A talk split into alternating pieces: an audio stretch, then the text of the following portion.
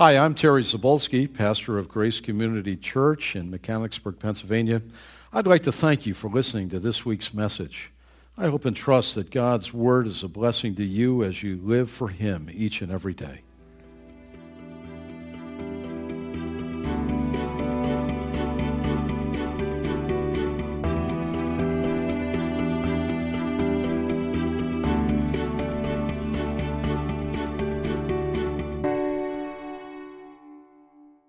the song of the suffering coming Messiah, the Lamb of God. Remember, John the Baptist said, Behold the Lamb of God who takes away the sin of the world. And Isaiah, writing hundreds and hundreds of years before the arrival of the Lord Jesus Christ, according to God's timetable, was directed by the Spirit of God to, uh, to give this. And so uh, I'd like to invite you to stand in respect for God's holy word and almost feel like the burning bush that uh, this is such a holy, all the Word of God is holy, but this is one almost the holy of holy to me, uh, looking forward to this coming prophetic announcement of Christ that, uh, you know, I feel like saying, let's kick off our shoes for this indeed is holy, holy ground. Please follow along as I read Isaiah 52, verse 13 to the end of 53 uh, this suffering ser- servant sonata, if you will. Verse 13 Behold, my servant shall act wisely. He shall be high and lifted up and shall be exalted. As many were astonished at you, his appearance was so marred beyond human semblance, and his form beyond that of the children of mankind. So shall he sprinkle many nations, and kings shut, shall shut their mouths because of him. For what which has not been told them they see, and that which they have not heard they understand. Who has believed what he has heard from us? And to whom has the arm of the Lord been revealed? For he, that is Jesus, grew up before him like a young plant, and like a root out of dry ground. He had no form or majesty that we should look at him, and no beauty that we should desire him. He was despised and rejected by men, a man of sorrows and acquainted with grief. And as one from whom men hid their faces, he was despised, and we esteemed him not. Surely he has borne our griefs and carried our sorrows. Yet we esteemed him stricken and smitten by God and afflicted but he was wounded for our transgressions. He was crushed for our iniquities. And upon him was the chastisement that brought us peace. And with his stripes we're healed. All we like sheep have gone astray. We have turned every one to his own way, and the Lord has laid on him the iniquity of us all. He was oppressed and he was afflicted, yet he opened not his mouth. Like a lamb that is led to the slaughter, and like a sheep that before its shearers is silent, so he opened not his mouth. By oppression and judgment he was taken away. And as for his generation, who considered that he was cut off out of the land of the living, stricken for the transgression of my people? And they made his grave with the wicked and with a rich man in his death, although he had done no violence, and there was no deceit in his mouth. Yet it was the will of the Lord to crush him. He has put him to grief. And when his soul makes an offering for guilt, he shall see his offspring. He shall prolong his days. The will of the, of the Lord shall prosper in his hand. And out of the anguish of his soul he shall see and be satisfied. And by his knowledge shall the righteous one, my servant, make many to be accounted righteous, and he shall bear their iniquities. Therefore I will divide him a portion with the many, and he shall divide the spoil with the strong, because he poured out his soul to death and was numbered with the transgressors. Yet he bore the sin of many and he makes intercession for the transgressors. You may be seated. May God bless the reading of his wonderful, wonderful word. Let's uh, dismiss our children at this time to their classes. and shall we pray? Father, we thank you so much for this day, and we thank you uh, for all that it means in the Christian calendar as we think about it. Time is a funny thing, Lord. It's so elusive, it's mysterious, and it moves on uh, ever so. And yet, as we think back 20 centuries ago, even uh, this day, Lord, the great uh, triumphant uh, entrance in the city of Jerusalem, what we call Palm Sunday, the Lord came unto his own and was going to enter into this week, this great week of passion and suffering. We thank you for it, Father. We thank you that you're sovereign, you're great, you work your providential will in the lives of men and women, boys and girls, and throughout history, for history is really his story. It's your story. The end and the beginning is already written in the eternal counsels and decrees of God. And we thank you for it. You're a God who's not only creator, and you are, and we bow before thee as our maker. You have made us, Lord. We are not self made, it's impossible. We're not cosmic accidents. That's impossible. You have made us fearfully and wonderfully. And as we look at the creation, the cosmos shouts, Glory to God. The beauty of the great lights, the sun and the moon and the stars, and the beauty of the earth and the changing of the seasons, now springtime, where are the appearance of deadness, there's the greening of the grass and the blooming of the flowers and the trees, life uh, begetting life. It's beautiful.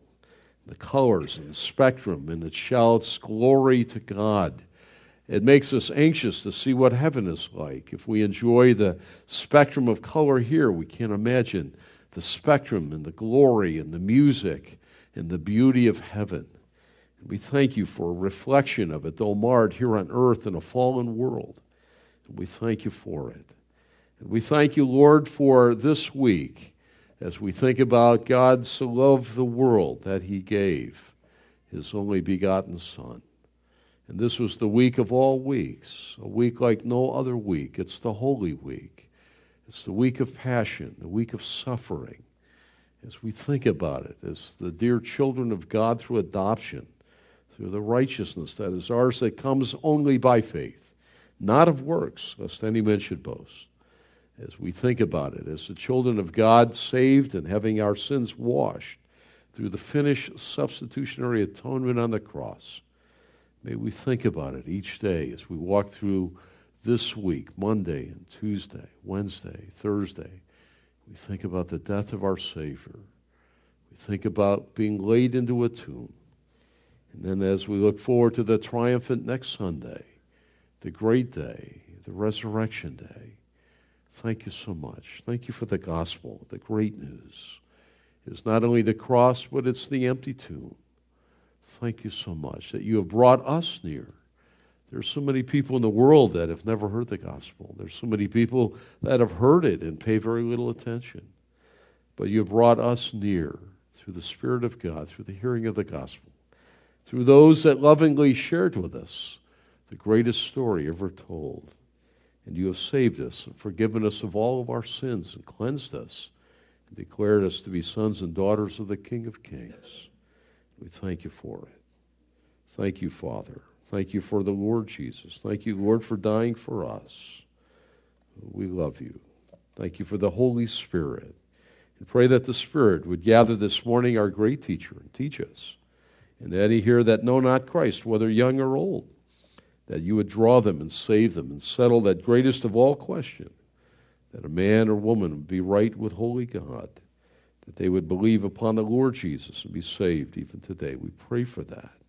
For the great number of us, may we be discipled and edified and built up. And may, Father, we find cleansing and washing from our sin, Lord, that we'd leave this place, enter a new week of service, for that's what life is. We're given to serve and to be a blessing. May we learn to give, Lord. Live to give is what we say. Thank you for that. Lord, we're a people that are needy on many areas, and we've heard just a fraction of them during our sharing time. We lay them all at your feet, Lord. Know that that represents just a small number of heartache and pain and, and anxiousness and worry and things that we carry, Lord. We're, we're frail, we're small, we're puny, we're not able, Lord, to do very much. We need thee every moment, Lord. We hide ourselves in you.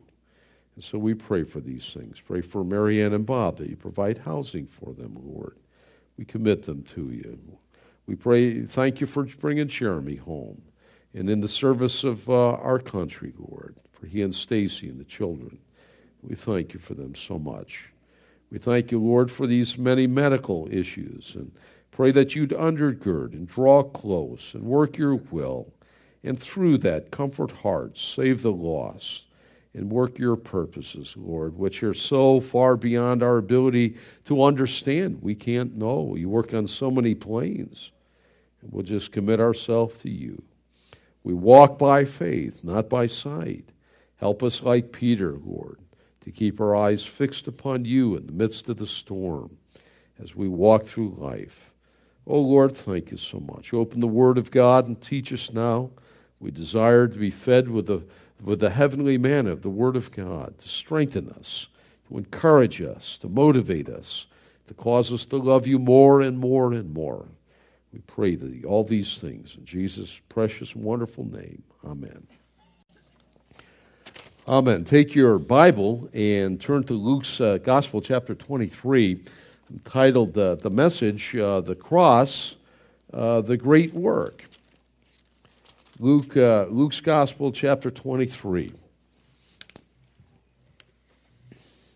The cross, the great work. You know, there, there have been a lot of great works that have been done in life. You know, you think about it. I don't know what you would consider to be a great work, but there are many of them uh, that uh, come to my mind when I think about it. And I don't even go back that far in history uh, when I think of it. Uh, some of uh, would include the Great Wall of China.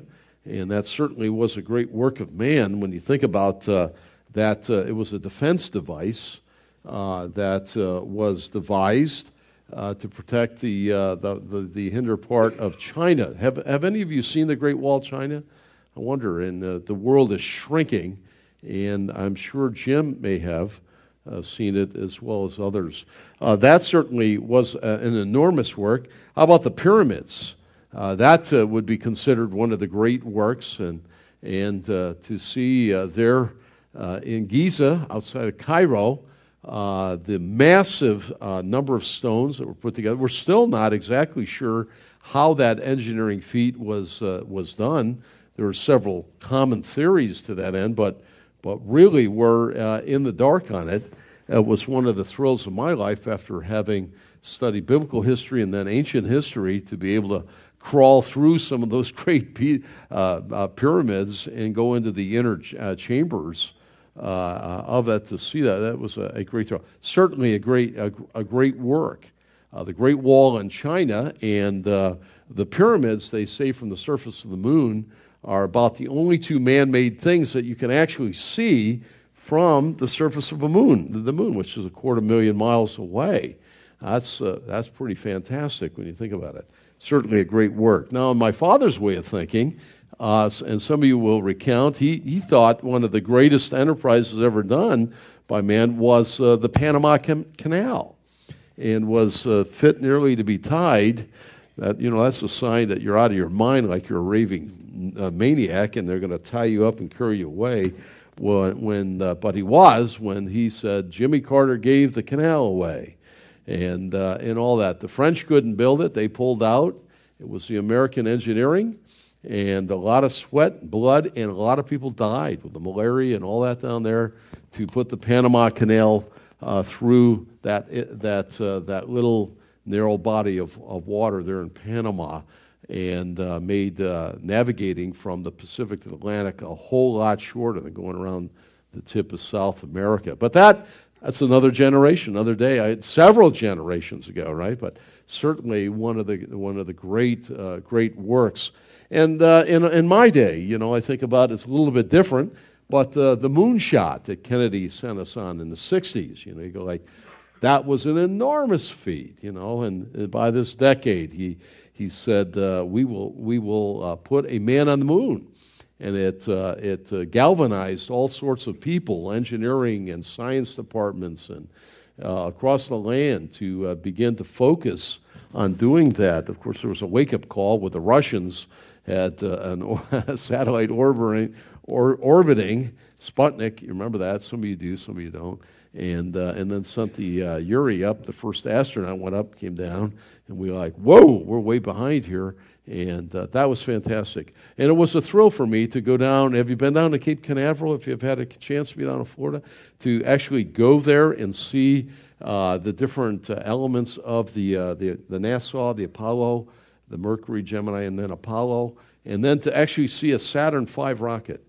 Uh, an enormous rocket, five engines that, uh, that powered the capsule out of the Earth's gravitational pull. You know, the, the, the space launchings we've had in recent years do not. That stays in the gravitational pull of the Earth. It took the Saturn V with the thrust to get it outside of the gravitational pull of the Earth to be able to, to catapult that uh, capsule so then it would uh, circle the, the, the, moon and then land on it. Certainly an, an enormous work, one that uh, is thrilling. I often wonder about those guys that say it really didn't happen, it was over in Arizona.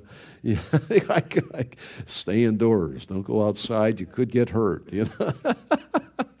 certainly a great work. Well, uh, when I think of great work, maybe you'd add three or four, ten others. You, you know, certainly wonderful, wonderful things that uh, God has given man who's made in God's image. You know, we're able to refashion and reshape the things that God has given the elements of the earth, the timber to build with, the stone, the masonry, the metal, all these things uh, to refashion, reshape, and to build, cultivate, and to establish. Uh, uh, life here on earth. Uh, maybe uh, you come up with others, but I want to suggest to you that the cross, out of all the works that man ever did, all of them, what was accomplished at Calvary uh, was the greatest by, by, by far of any work that was ever done anywhere. And everything else pales and fades right off the horizon into what was that? I don't even see it anymore by comparison. It was the work of the cross of Jesus and what he accomplished. Well, today's Palm Sunday. It's, uh, it's that great day that uh, the Lord, um, I must needs go to Jerusalem.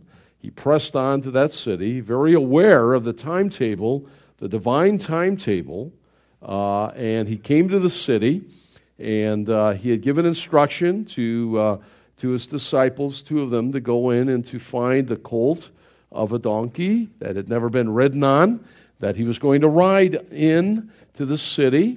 And, uh, and it, it, was in fulfillment of Zechariah 9 9 that uh, the minor prophet, minor only because the book is shorter, not because it's not a major message, he had said that your king will come riding on, the, on such an animal and it was on this very day. Now, I think also that this very day, and we've looked at Daniel 9 in the past, the Daniel 70 weeks, that this was the very day when the clock stopped at the end of the 69th week, or 483 years after the, the decree uh, to go and to rebuild Jerusalem on March the 14th, uh, many, many years before, on this day. And that's why Jesus said, if you had only known this day, he's not just talking in general, you know, like this day, what is it, April 17th today? No, this day was the divine day from eternity past that God had working uh, within the scope of his history. Uh, that was the day Jesus was going to ride into the city. Uh, and, and he is uh, he is to be hailed by the crowd as king. Hosanna, king of the Jews. And they put garments over the donkey because a king doesn't sit bareback. And they drop the palm branches, branches from the tree down on the pathway, and even their outer garments. And as the Lord rode in that late, it was late afternoon, into the city of Jerusalem. I've, I've stood there outside the walled city that was built. Uh, rebuilt many years later by the Turks. But imagine that very, very scene riding in from, uh, uh, from the direction of Bethany.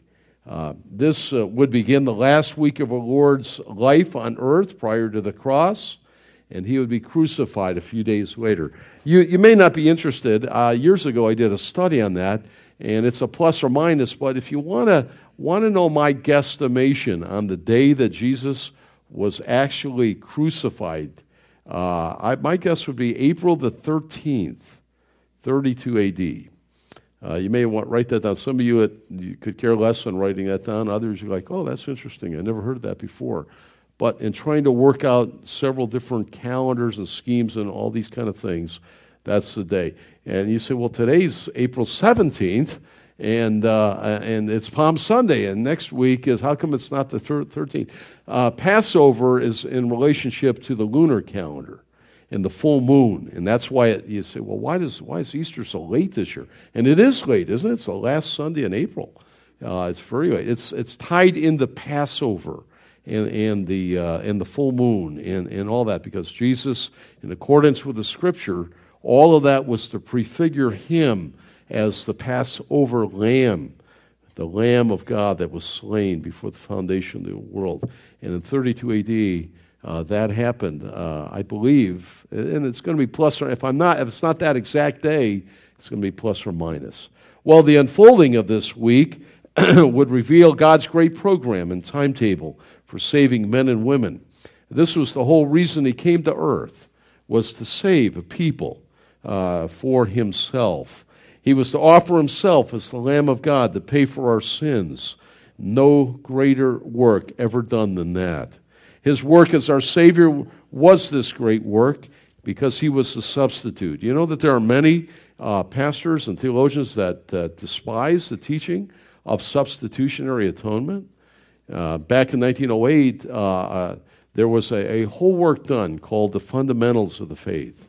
And those that adhere to them were called fundamentalists. A lot of times today, you'll hear about some wacko groups and they're Islamic fundamentalists or this fund. It's like it's a dirty word in that. But what it simply means is what are the basic planks of, of Christianity? Uh, you know, you have the inerrancy of Scripture, the second coming of Christ, you have the deity of Christ. One of those uh, was, in fact, the substitutionary atonement. That the Bible clearly teaches uh, that Jesus was not just a, a religious revolutionary good man who got run over. Albert Schweitzer taught that by the system. Oh, isn't the shame he died? Sort of a thing. But uh, uh, that we, we reject that. Or uh, he's an example to us of suffering in, in an evil world. Well, it's true, he is an example, but he's much more than that. The Bible clearly teaches that uh, He is our substitute. In the world, the, the, the way, the re, one of the reasons why it's rejected is well, what kind of God would require uh, such a sacrifice, such a demanding sacrifice, that he would pour out his wrath in a substitutionary manner upon his own son? Uh, and, uh, well, take a step back and consider He's more than a God of love, though we sing Love Found a Way, but He's a holy God. He's a God of justice. Uh, we live in a day of weak justice, you know, like, oh, can't we grade on an average? Can't you just, you know, uh, pat me in the head and let me go? Justice demands an equal and fair payment. And for the wages of sin is death. And God could not wink at our sin. Just, oh, I'll let them in. They're nice people. It demanded a payment, a payment which he himself uh, sought to provide. And remember, back in Genesis 22, there where Abraham was told to offer Isaac on Mount Moriah. And what a story in that. The son of promise.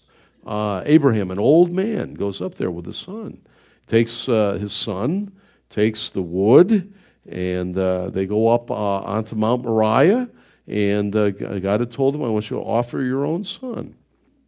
And Abraham was willing to do that. And we never find that anywhere in the world, uh, in the, in the scriptures, where God demands a human sacrifice. In fact, it's an anathema, it's a cursed thing. The Canaanites did it, and God hated it. And, but it's the only place And Abraham was ready to do that. And we know from Hebrews 11, the only reason that he was willing to do that was that he, he knew that Isaac was the son of promise, and if God had ordered that, he would resurrect Isaac from the dead. We see that in Hebrews 11. But God stopped him right at that point, didn't he? God stopped him. And uh, the text says, Well, where is the ram, Father? And the text says, And God Himself will provide. God Himself will provide. And there is a wonderful picture there of what would unfold years later, 2,000 years later, there at Calvary. That God Himself would provide the lamb, the ram in that case, the, the, the, the, bloody sacrifice. And that's what God did. Jehovah Jireh. You know, sometimes we sing that, don't we? Jehovah. That's the word. That's the word in the Hebrew that God would provide. And God provided for us in His own Son in a substitutionary fashion, the Lamb of God, to pay for our sins. Wow. well, Dr. Luke tells of this his crucifixion, not only his his entrance on Palm Sunday, but then each day through uh, that Holy of Holy Weeks, this week that we're now into. Uh, and, and you can and encourage you to read that in your quiet time this week. Uh, and he recounts some of the marvelous things that took place. And so I want us to, in our mind, okay, the Lord went into the city, then he came out, and then he went back in and out during that week, and he's teaching, and he's cleansing the temple, and he's doing some miracles, and then he's out. He's sweeping outside of the city this very week, and uh, and the Mount of Olive uh, Olivet discourse. Some of you are familiar with that. He's teaching one shall be the sign of the of the Lord's coming, and when he comes again, and then he's uh, he does the Passover. We, we often refer to that at the Lord's Supper.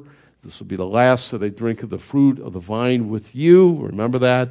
And, uh, and then we're in the upper room discourse, John 14, 15, and 16.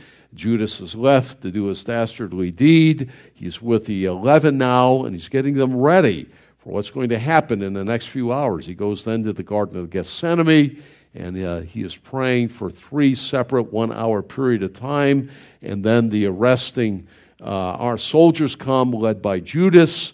He is arrested, taken to Pilate's. Uh, he is questioned. He is kept unlawfully. There's a hurried trial. They condemn him. Uh, the Jews were not allowed by the Romans to execute. Uh, only the Romans could, could do that. And so they quickly brought him to Pilate's. And that's how he said, well, how did that happen? They brought him to Pilate's house uh, and woke him, and they wanted Pilate to condemn him as a revolutionary.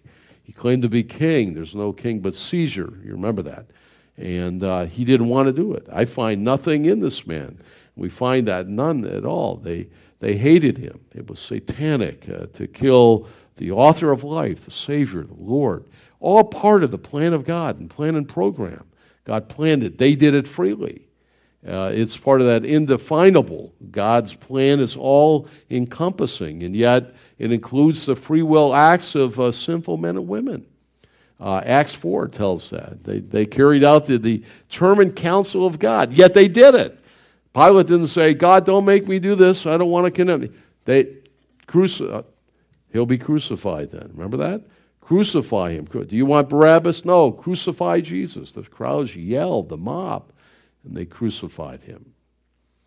They beat him beyond mar. They ripped his beard out. They put the thorn of uh, the uh, the crown of thorns into his head. He bled. They, they, the Bible says in Isaiah, they beat him beyond mar. He was beat beyond any man.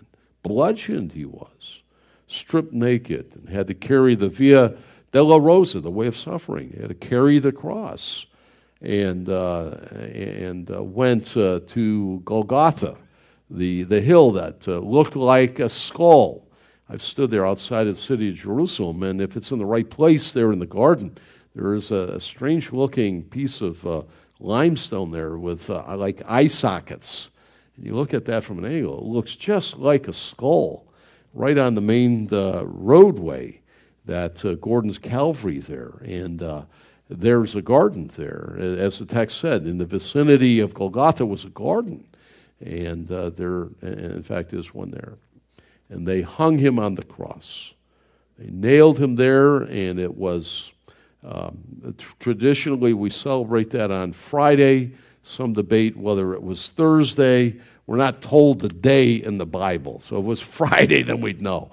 But uh, the thought there is uh, the sign of Jonah, three days and three nights, the sign of Jonah, so shall the Son of Man be. So you count it backwards from Resurrection Sunday, like uh, that had to be Thursday. But it matters not if it's third. And then the Jews started the day at 6 p.m. or sunset the night before, not like the Roman time that we do. We start at midnight, right? The, day, the next day starts at that time. And they hung him on the cross, and it was about 9 o'clock in the morning. There was a book that came out a number of years ago. It was entitled Six Hours, One Friday. And uh, whether it was Friday or not, let's assume it was. Uh, most people would say it is. I'm not sure. But six hours one Friday, that, uh, that's the length of time that Jesus was hanging on the cross. Now, in the first three hours on the cross, you see the Lord as he's being nailed there, and we've had series on the seven sayings of the cross. Uh, these being nailed to the cross, it's on the ground. Yet, Father, forgive them, for they know what, not what they do. And, and, and you'll remember that. and you'll remember the uh, different other words uh, while the Lord hung during that three hour period of time on the cross. You know, uh, he, he said there to, uh, to John that, uh, take care of my mother, and that's your son, that's your mother. In other words, he's caring for his mother during that time, that she would be cared for. And church history tells us just that, that Mary went to live with John wherever he was until she finally died. Many, many years later, we, we see the Lord thirsting. we see him with a penitent thief on the cross. Lord, remember me when you come into your kingdom. It's a glorious statement, really. It's filled with so much hope and promise that uh, it reminds the, the believer that uh, absent from the body is instantly present with the Lord, not some holding tank. Uh, what did he say to the penitent thief on the cross? He said, Today, today, you'll be with me in paradise, in glory. What great news that is. Um, when we close our eyes instantly, we're in the presence of the Lord. Well, then, then around noon, noon came, and uh, right at that time, after three hours on the cross, Jesus um, announces, uh, Eloi, Eloi, lama sabachthani. You know, you see it in your, what, what in the world's that? Aramaic. My God, my God, why hast thou forsaken me? And we discover there that it's the first time ever that Jesus refers to his Father as God and not father, not the family relationship. And, and it's suggested, and I think rightfully so, that he is now entering into a sin bearing burden, and he is now sin uh, before his father in bearing it in a legal sense. Remember, he who knew no sin was made sin. How, in what way? He didn't sin, but he was made legal sin. He was our substitute. He was the Lamb of God that uh, uh, that had been uh, executed for hundreds and hundreds of years on the Day of Atonement. As the hands were laid on the, the animal's head and the sins were, were pronounced uh, in, in substitutionary, symbolically transferred to that animal. Then that animal was killed. For the wages of sin is death. And all of that would point toward the Lamb of God, the Lord Jesus. Now he enters into the darkest of dark period. We don't hear anything from him uh, in the text from noon, then, from that point until the very end uh, uh, uh at 3 o'clock when uh, he gave up his spirit. And there are several things that happened at the cross that announced to us God the Father did some glorious things here that accompanied the hanging of our Savior on the cross, hung between heaven and earth, announcing to us the don't miss this. This is this is the great act. This is the great work. And uh, these are things that accompany that. And I, I, they, they just struck me this week. And I thought, like, let's focus on the crucifixion, the cross, and these miracles that accompanied, uh, helping to announce this is the great work. Don't miss this. So many people will, will spend this week like every other week. Don't you miss that. Don't get sucked into that in the escalator of life. Walk through this in a holy hush, taking off, as it were, your shoes, thinking and meditating, maybe missing a meal and worshiping uh, this week as we move towards Thursday, Friday, and then Sunday uh, with the resurrection. And so, three crucifixion miracles revealing to us that Jesus' death, the great work, was like any other. For in his death, in his death, I remind you, is the Lamb of God. He's like the great conquering general. He is going to conquer uh, the three enemies, right? Sin, Satan, and death. For in his death was the death of death. It would end it forever. Well, the, first, the three miracles. The first one is darkness descended on the land. Look at the Luke's gospel. Luke uh, now is going to focus in verse 44. He says it was now about the sixth hour. Now, you, you always have to look. You might say, well, how come the gospel accounts have different time sequence? They're writing to different audiences. Uh, and remember, Dr. Luke is not a Jew. Uh, he's a Gentile. He's a physician. He's writing to the greater non Jewish audience. We see that. He explains Jewish terms. He's explaining certain areas of Palestine that you like, every Jew would know that. Why is he saying that? You know, he's writing to a greater number of people. So he's writing, and it's a Roman sense. So now it's uh, about the sixth hour. Now he's referring to Roman time. And so it's noon. It's 12 o'clock noon. He's writing about the sixth hour, and there was darkness over the whole land until the ninth hour, till that's 3 p.m. in the afternoon, when the sun's light failed. Well, that's the, the first crucifixion miracle that accompanied the, the death of our Savior on his cross, shouting to us that this is the great work, the greatest work ever done. Darkness descended on the land. Jesus bore our, ju- our judgment for sin. Well, uh, A, Jesus hung on the cross from 9 a.m. to 3 for six hours. It was during the last three hours that God sent this darkness as Jesus became sin for us. I also put down on your sheet, uh, Matthew and Mark also refer to this. Now, this darkness was a literal darkness, it was a phenomenal darkness. God, who is creator and, and sustainer of all things, able to do whatever he desires to do at any moment, at any time.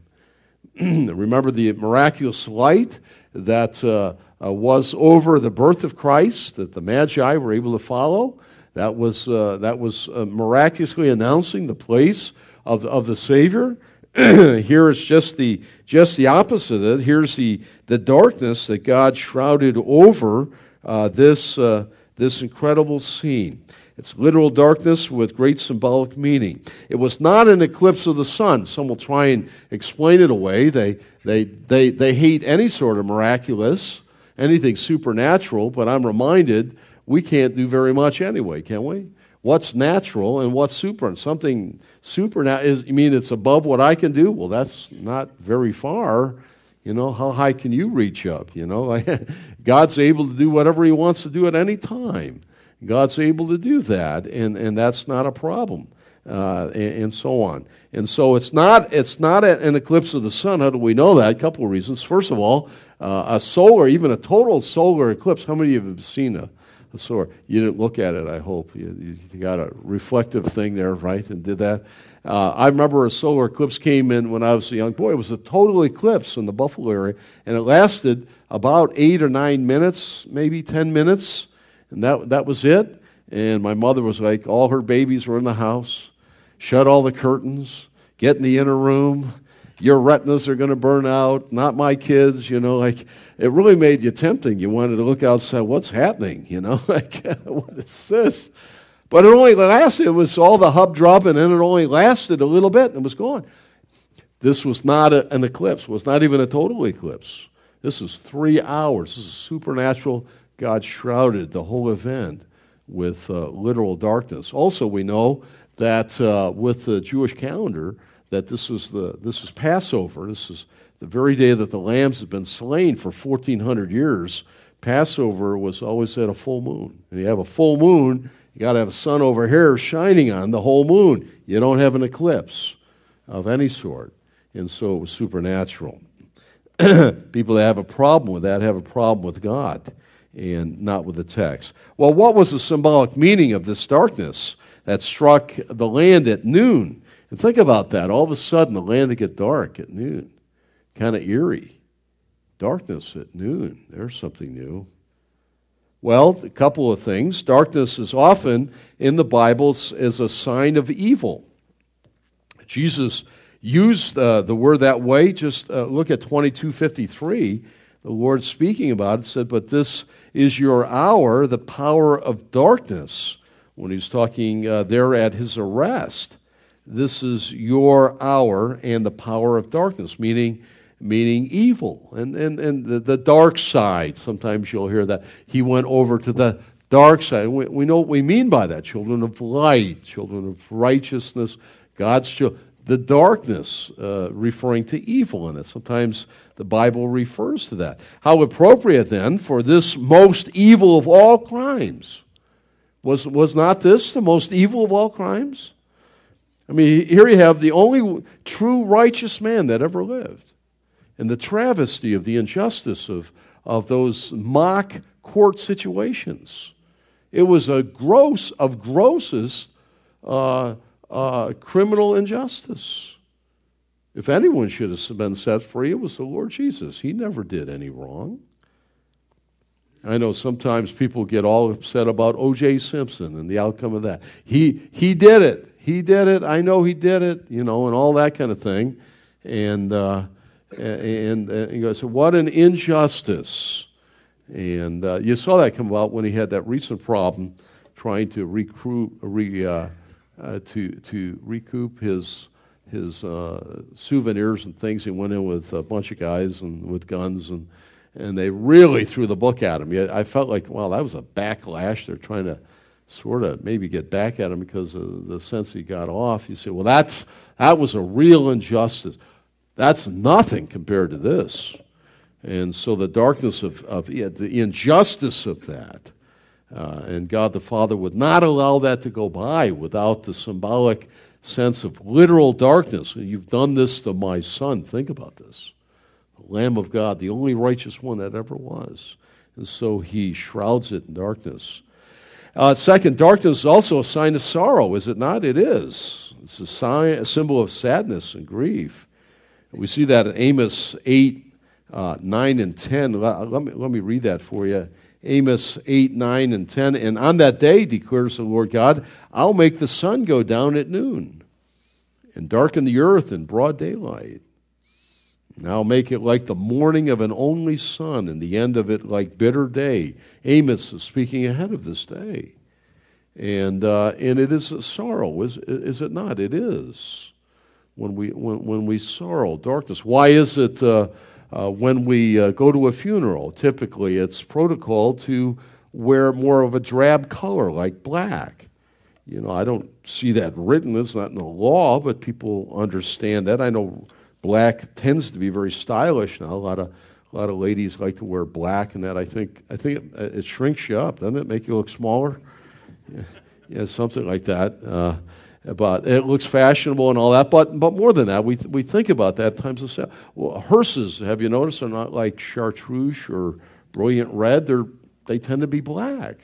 You, you know, unless a child, and, God forbid the death of a child. Well, sometimes they'll rent uh, or have a white hearse for for a child.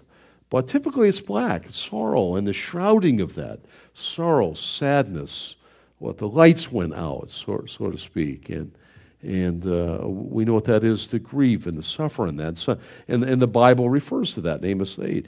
And Dr. Boice uh, wrote, and I put the quote down it's as if a veil had been drawn over the unspeakable suffering of God's Son, sadness and grief. And there were people that were standing uh, at the cross that were in tears.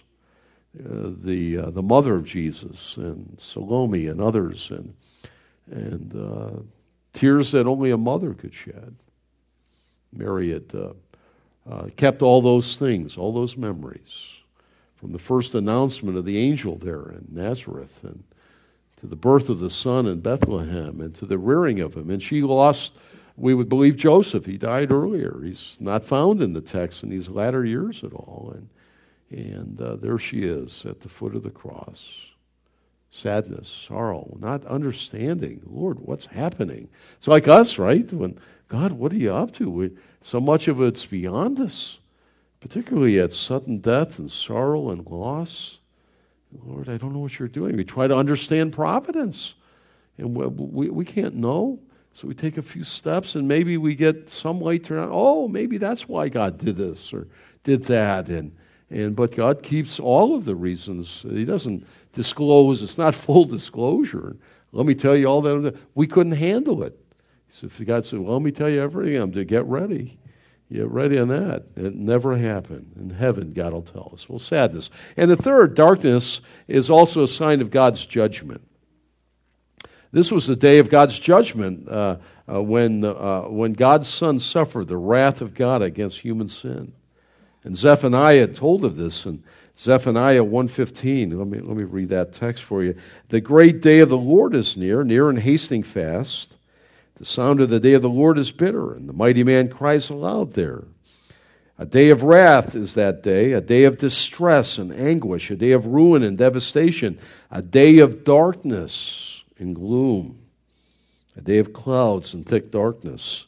So uh, Zephaniah points to this day, and it was at this very, very moment the darkness came across uh, the city of Jerusalem and the environment areas. This was the darkness of damnation, the day that Jesus suffered and died, the penalty that we deserved. God Himself did this. He made the payment, He paid it all in this finished work. Darkness, clothed in darkness, to cover uh, His Son in this great hour for this finished work. You know, I'm reminded it's a finished work. You know, the story's told of a, of a farmer one day who hired who had uh, hired a carpenter friend of his to build a gate there outside of his house there on the farm. And uh, the carpenter had been a friend of the farmer for a lot of years, and, and yet the carpenter did not know Christ. And the farmer had been burdened for him and had witnessed to him about the wonder of the Savior for years and years. And uh, the carpenter cat, you know, like most people, said, ah, I'm just trying to be good enough, keep the good Ten Commandments and the Golden Rule, and uh, I'm, I'm trying, uh, trying to do the best I can. I hear people tell me that so much. Even this week, a man told me that. Can't do it. And uh, so he asked him to build a gate for me. He built a beautiful gate. And when it was all done, uh, the farmer uh, uh, was looking at it, and the carpenter came up and uh, came up to get paid for doing that work. And right at that moment, the farmer, really burdened for his carpenter friend, uh, he had some tools in his hand, began hacking away at the gate to the horror of the carpenter. Whoa, whoa, wait, whoa, what are you doing? it's finished. It's, it's, it's, it's, it's. And, uh, and, the, and the farmer stopped and he just said, Well, he said, I thought I'd add to what you did. And he said, uh, He thought he was out of his mind. And he said, You know, that's what you were trying to do with Christ. It's a finished work. Christ on the cross, shrouded with darkness, finished the work. It's yours to receive, it's a gift. You can't add to it. Any works of righteousness. So don't even try. You cheapen it. It's a finished work. And the carpenter got the message that day like he had never, never thought about it. And maybe that's you today. Maybe you've never thought about it, that the work of Christ on the cross that we celebrate so much this week and walk through this is a finished work. And that God saves. And it's a gift of God. He's made the payment. Jesus paid it all. All to Him we owe. And we receive it with open, empty, outstretched arms. We receive the righteousness that comes by faith, the gift of eternal life. I once was blind, but now I see. Lord, I receive you as my Lord and Savior. We turn from our sin and we turn to the Savior. And we're wonderfully saved. That's what makes a Christian. The rest is uh, not window dressing. It's important in its place, but that's what saves. It's a finished work. Well, darkness descended on the land. The second, the crucifixion miracle revealing the greatness of the, of the work of the death of Christ, is the tearing of the temple veil We find in verse 20, chapter 23, verse 45, that the way to God is now open. As uh, Luke tells us in 45, when the sun's light failed, and the curtain of the temple was torn in two. Now, reading that quickly, you might just read right over it and not come to grips with what is going. What does that mean? The, so what? That the curtain was torn in two? What does that mean? Well, I, am reminded, first of all, that this miracle did not take place on Golgotha at Mount Calvary, but a little bit of distance away into the city, into the temple, into the, to the, uh, the, the, divide between the holy and the most holy place. Uh, this temple, uh, again, like the darkness, this, uh, this uh, literal miracle, the tearing of this curtain, this drape, if you will, the divide between the, uh, the, the sections of the temple uh, was literal, and yet it has tremendous symbolic meaning. It's like God saying, Don't miss this. Don't miss this. Something's happening here. You know, wake up out of your sleep, people. Catch this. It's all important. Well, B, what, well, what's it mean? Well, the veil, let's note first of all, was a heavy curtain uh, that separated the holy place from the most holy place uh, there in the temple. And there's only one temple in all of Jerusalem. Uh, the holy place was where the priests performed many of their sacred duties uh, in the holy place. You have the Gentile court, the outer court, the holy place. Then you have the curtain. And then in the, the inner sanctum of the temple was the holy, most holy place, or the Holy of Holies in the King James. Uh, and in the holy place, not the, the, the, the, the most private part, is where the priest did a lot of their labors. The, the uh, incense, symbolizing the prayers of the saints, and, and, and the candlestick uh, the, uh, was, was there, uh, and, and so on. Uh, but the most holy place was strictly off limits. It was off limits. Only the high priest could enter behind the curtain once a year on the Yom Kippur, on the Day of Atonement. And only with blood in his hand could he enter. And if we can trust the, the ancient writings of the historian Josephus, the Jewish writer of that day, he writes and says that the, uh, the high priest, they would tie a rope around his leg in case he didn't come out of there they were afraid to go in there and they would just drag his body out. I mean, it was a place you just didn't go like, no trespassing. Let's go, you know, take some apples here. Yeah, I know we're not supposed to, but let's do it. It wasn't like posted signs where we're not supposed to hunt there. You know, the owner doesn't want to say, well, we'll do it. He's not there. Uh, no, it was stay out, don't go in. Only this guy, one day a year, he goes in twice once for his own sin as he carries the blood of the bull with him, sprinkles that on the mercy seat. And then a second time he'd go in for the sins of the people on the Yom Kippur, the Day of Atonement. You see, God had, in his infinite wisdom and design, had told uh, through Moses that that would be his dwelling place. There would be a manifestation of his essence. Right there, you have the ark, which is a box we think of Noah's Ark, it was a box, it was a floating box. It was not like the QE.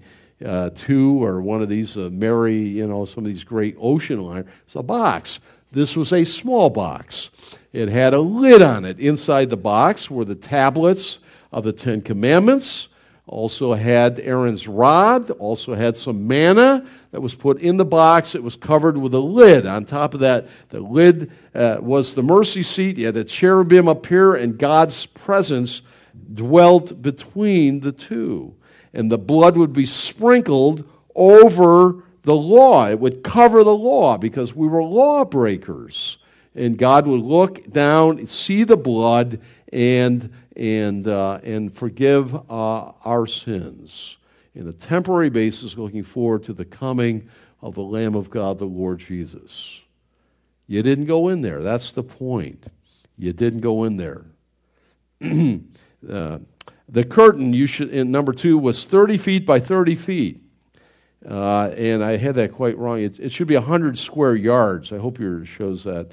It was 100 square yards of material, about one inch thick. The text says the thickness of a man's hand, about one inch. It was heavy draped material. The curtain was tightly woven. It was multi layer of thread. It was multicolor. It was quite beautiful, actually, with various colors separating. Our God is a God of color, and He delights in color. And then this was it. And, uh, and so on. So it probably weighed hundreds and hundreds of pounds, if not thousands of pounds, as it hung across, dividing.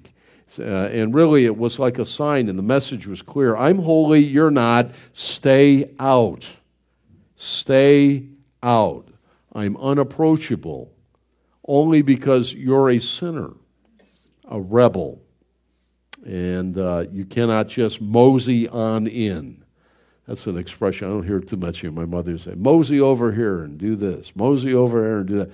People just mosey in. Couldn't mosey in on this one. Stay out. That's the whole theme of the of the book of Leviticus. It's the Leviticus is really the priestly manual for the Old Testament. Did you know that? They had to memorize that, as well as the rest of the Pentateuch. And, uh, and the whole manual was I'm holy, you're not. This is the only way in which you can even begin to approach me, and it's through the shedding of blood. Without the shedding of blood, there's no remission of sin.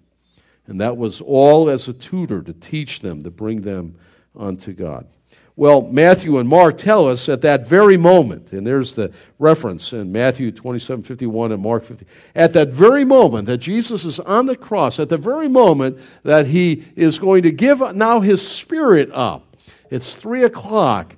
The veil of the temple from the top to the bottom is torn open and hangs open to this inner sanction where the presence of God had dwelled for 1400 years uh, the tabernacle first and then the temple, was now open.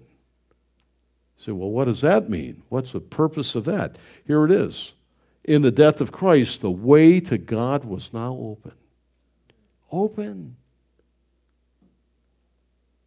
It's what Jesus said in John 14, 6. I am the way, the truth, and the life. No one comes to the Father but through me. The way to God the Father was now open through the cross of Christ. And I just have to comment again on God's timing. Don't you marvel at God? Timing is the backbone of Bible uh, interpretation. You know, it's not funny time, whether it's creation week or whether it's uh, years in the wilderness or years in Egypt or these years. It's not. Uh, and here's the exact timing God has created time and has a decree and council and works within time. I mean, I think about uh, each one of you that are here. You're born at this time, and your families are not accidents, and all of that. God's plan is all encompassing. And I marvel at that. And we're, we're, we're given to mark the passage of time. That's part of the reason for the creation of the sun and the moon and the calendar that, uh, and I'm grateful for that, right? I mean, uh, just think if you didn't weren't able to mark time. I know, I know they say we Americans love love our watches. We worship our time. We keep looking at it, you know, like like uh, time is passing. Got to go. Got to be productive. And those are good things in their place, right? Right at the exact time. Notice it wasn't like a week earlier. Hey, it ripped open here. What's this mean? Or you know, like ten years after Pentecost hey, what's this mean? You know, like, at that right moment, there we go. again, we see the hand of God working at any moment in His world, in His time, and rips it open. Now, it was from the top to the bottom and, uh, and not the other way around. If it were men that were in there, the priests were always there worshiping, even at that point, even at this moment that Jesus is on the cross. Uh, what if they took machetes or something, started hacking their way into that? Some rebels come in there and kind of do that. Priests would never allow him to do that anyway. But uh, it would be, it wouldn't be from the top down. It was like God saying with His finger from heaven, "That's it. That's done." That was the tutor to bring us unto Christ it's no longer needed anymore because my son has done a finished work at the cross. The way to God is now open. Well, see, just to remind us again, what did it mean? As Jesus offered his body as the last sacrifice for his people, this would end the whole Old Testament, the whole Old Testament system of sacrifice that was given to point to his finished work. The law was a tutor to bring us to Christ. And that's what it did. over 1,400 years. No more goats, no more lambs, no, no more bulls were needed. A finished work. Sounds like Ecclesiastes, right? The end of a matter is better than its beginning. Isn't that, isn't that true? You finish a project around the house that's been on the list forever, and you finally knock that thing out. You're like, whoo, glad that that's done. Finished. Yay. This is the finishing of the greatest work ever. And all that other was, was preparatory, pointing unto that final work of Christ on the cross and the great work. Wow. Well, too, now through Jesus, the way to God the Father was now open. And you should know that many priests were saved. Did you know that in Acts 6 7? Many of them. Dr. Luke wrote Acts, and he writes in 6 7 that many of the priests were obedient, the text says, to the faith. They, they knew the Old Testament, they knew the priestly manual. Imagine the conversation that day in the hall of the priest. I was there, and the veil, it was like the finger of God, right down and it hung open and we were horrified. We thought we would die. I mean, you can imagine the conversation, right? What does all this mean? And not many days hence, God is going to save some of these and draw them into the church. It's amazing. You see, God didn't allow his, the death of his son to go without some contemporary mirror, miraculous events that surrounded the death of our Savior on his way to providing salvation for us. Wow. Well, we have the darkness, the tearing of the veil at the moment, right at the right moment. And finally, the third, we see the conversion of the centurion, the Roman soldier. And now we discover in our text in verse 47 that God's former enemies are now eh, eh, part of his own family. In, in verse 47, and, eh, and Luke writes, Now when the centurion saw what had taken place, he praised God, saying, Certainly this man was innocent. And all the crowds had assembled for the spectacle.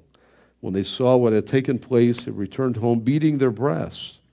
And all his acquaintances and the women who had followed him from Galilee stood at a distance watching these things.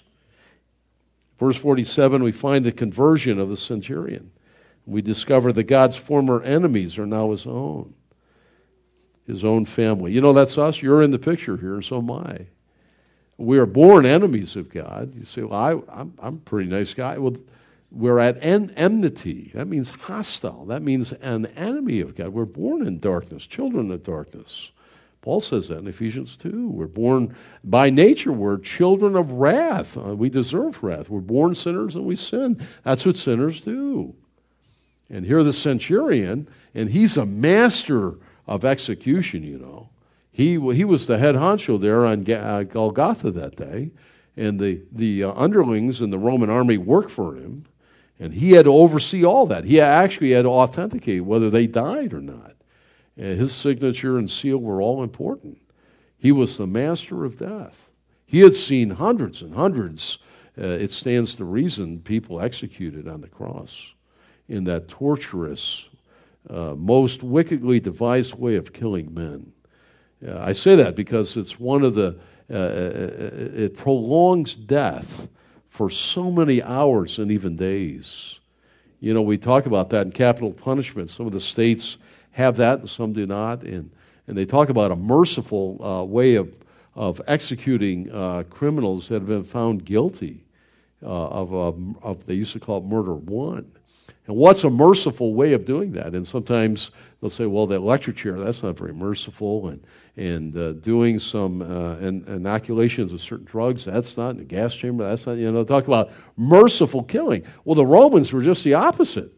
What are some of the most torturous ways that we can execute common criminals so that the, the population will look at that and be horrified and live according to the law? And uh, the crucifixion was, uh, it's attested by many uh, as being about the absolute worst way. For oftentimes they would hang for days and days on the cross. You know, it was illegal for a Roman citizen to be crucified. They considered it such a wicked, wicked thing.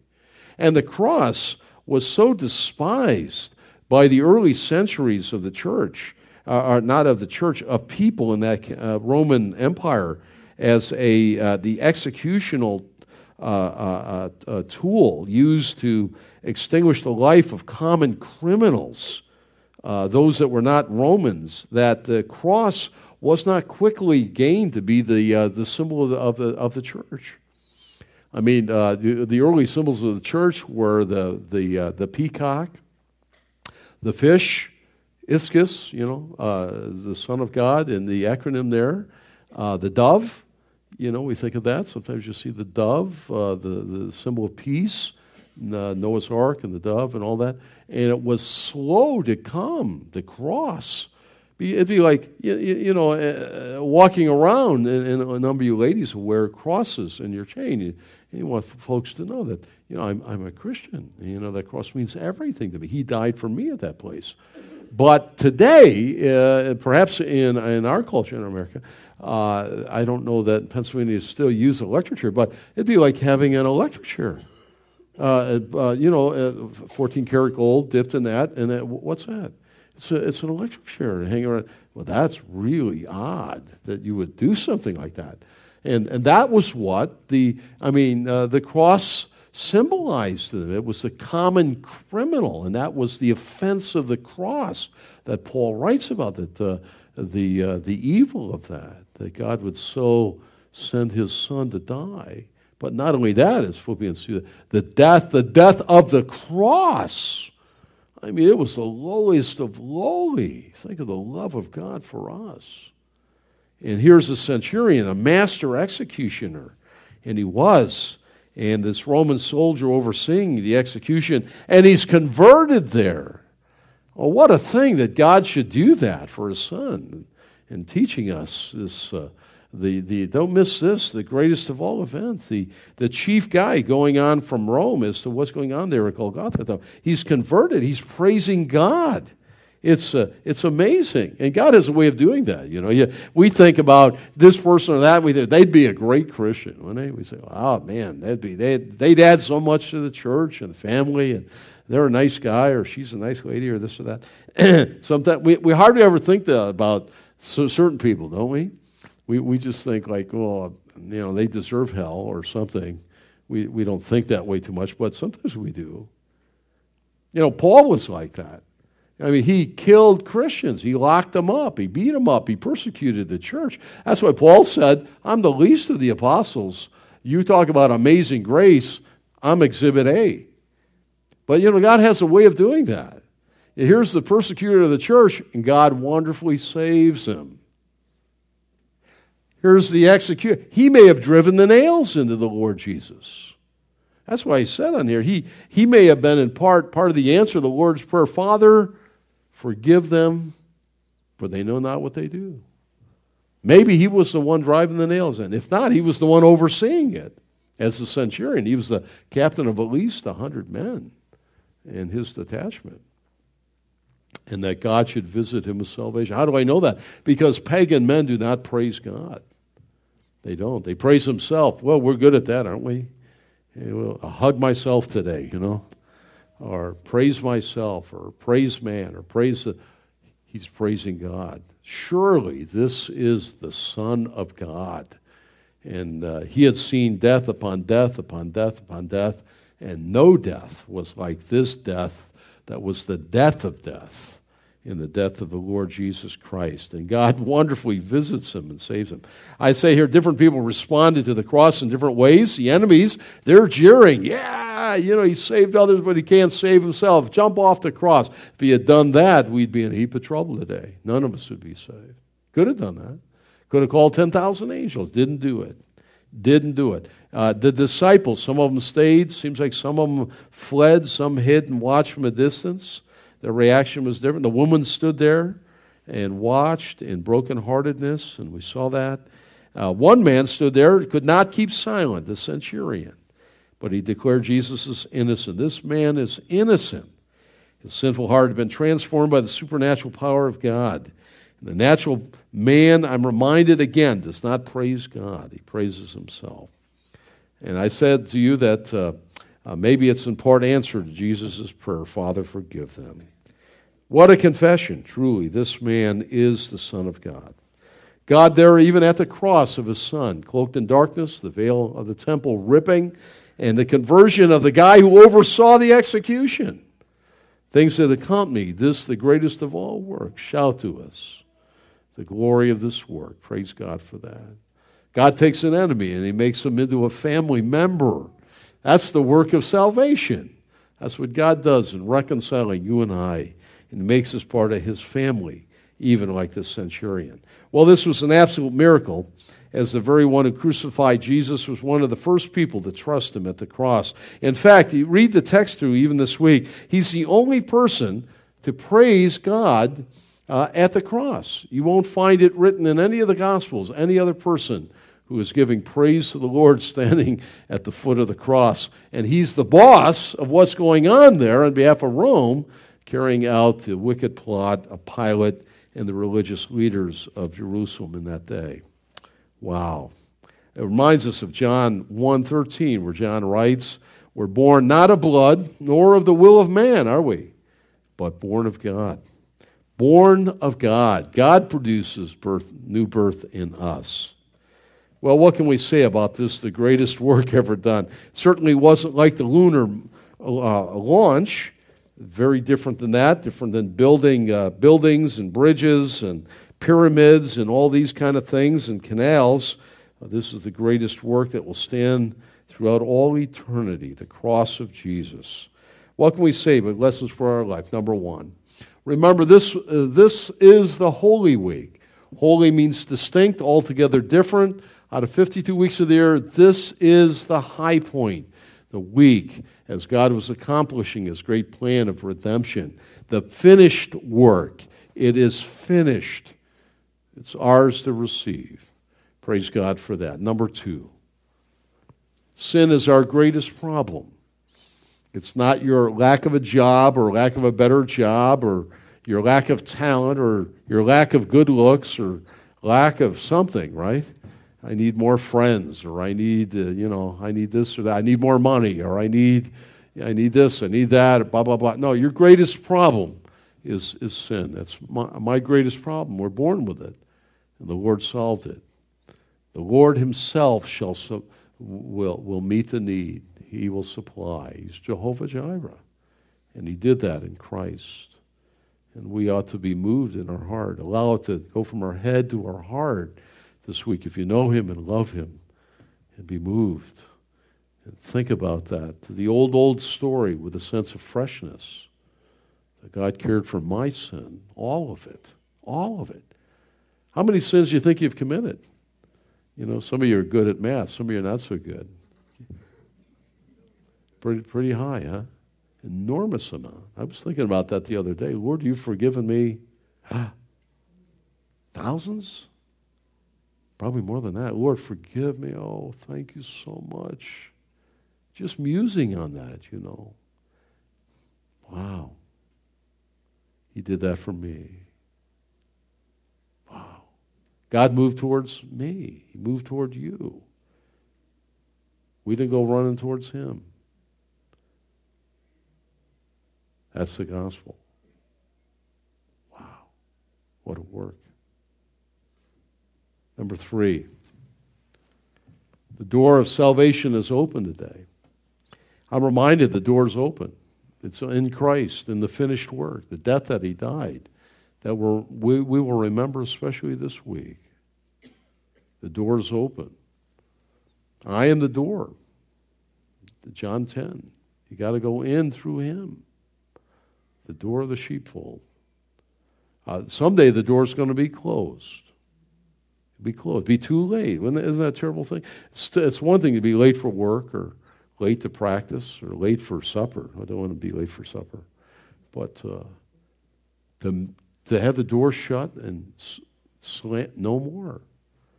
The day of salvation is over. Today is the day. It's open. Maybe you've never trusted Jesus as your Savior. Maybe you never heard that you're lost.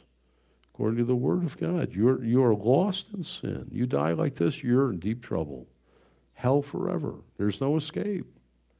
You must call upon the name of Jesus today and be saved. The Quietness of your heart, you can do that. I can pray with you. Anyone, a friend. How do I do this? What's this mean? I've never heard this. This is the great news. Better than any sports team winning, better than any family news or anything nationally. Uh, God in Christ died for sinners. Whosoever believes upon him shall be saved. Have you done that? It's just not for kids, it's for all people everywhere. I wish everyone's eyes turned a certain color, you know, uh, when, there's, when they know Christ the Lord is Savior. Then we know you're in, you know. And if not, we keep, you know, praying for you, talking to you, urging you. Trust Christ. Don't miss it. The door's going to be closed someday. Today's the day. Number four. Number four, especially this week, I want to urge every one of us to think of what Christ did for you. Think about it. As you take your time and prayerfully read through the gospel accounts of the Passion Week, and uh, I've been doing that, and uh, urge you to do that as we move towards Resurrection Sunday. Think about it slowly. Don't read it fast, and allow it to, Lord, teach me the things you have for me this week. And number five and last, know that uh, you were born an enemy of God like the centurion, right? Enemy, overseeing the crucifixion of the Son of God. You know, we've some of us have done some pretty bad things, some pretty dumb things. They go like, Lord, how can you forgive me? Think about him. He oversaw the execution of, of God's Son. Wow. Why didn't I stop that? Why didn't I, I, I enemy of God, and, and yet God forgave him. We're born enemies, and the great work of the cross brings us into the adoption. We're adopted as his children. Wow, sons and daughters. It's no wonder we shall sing, Worthy is the Lamb that was slain. Read that in Revelation 4 and 5, the great song of heaven. Worthy is the Lamb that God counts us as his children. Man. And none of us are going to be strutting our stuff saying there, yeah, I deserve to be here. Nobody will you probably get shown the door in a hurry. None of us will be, will be amazed that we're there. And you'll be amazed that I'm there, and I'll be amazed that you're there. We'll all be amazed. All because of the cross, the great work. Praise God for it. Let's stand and be dismissed.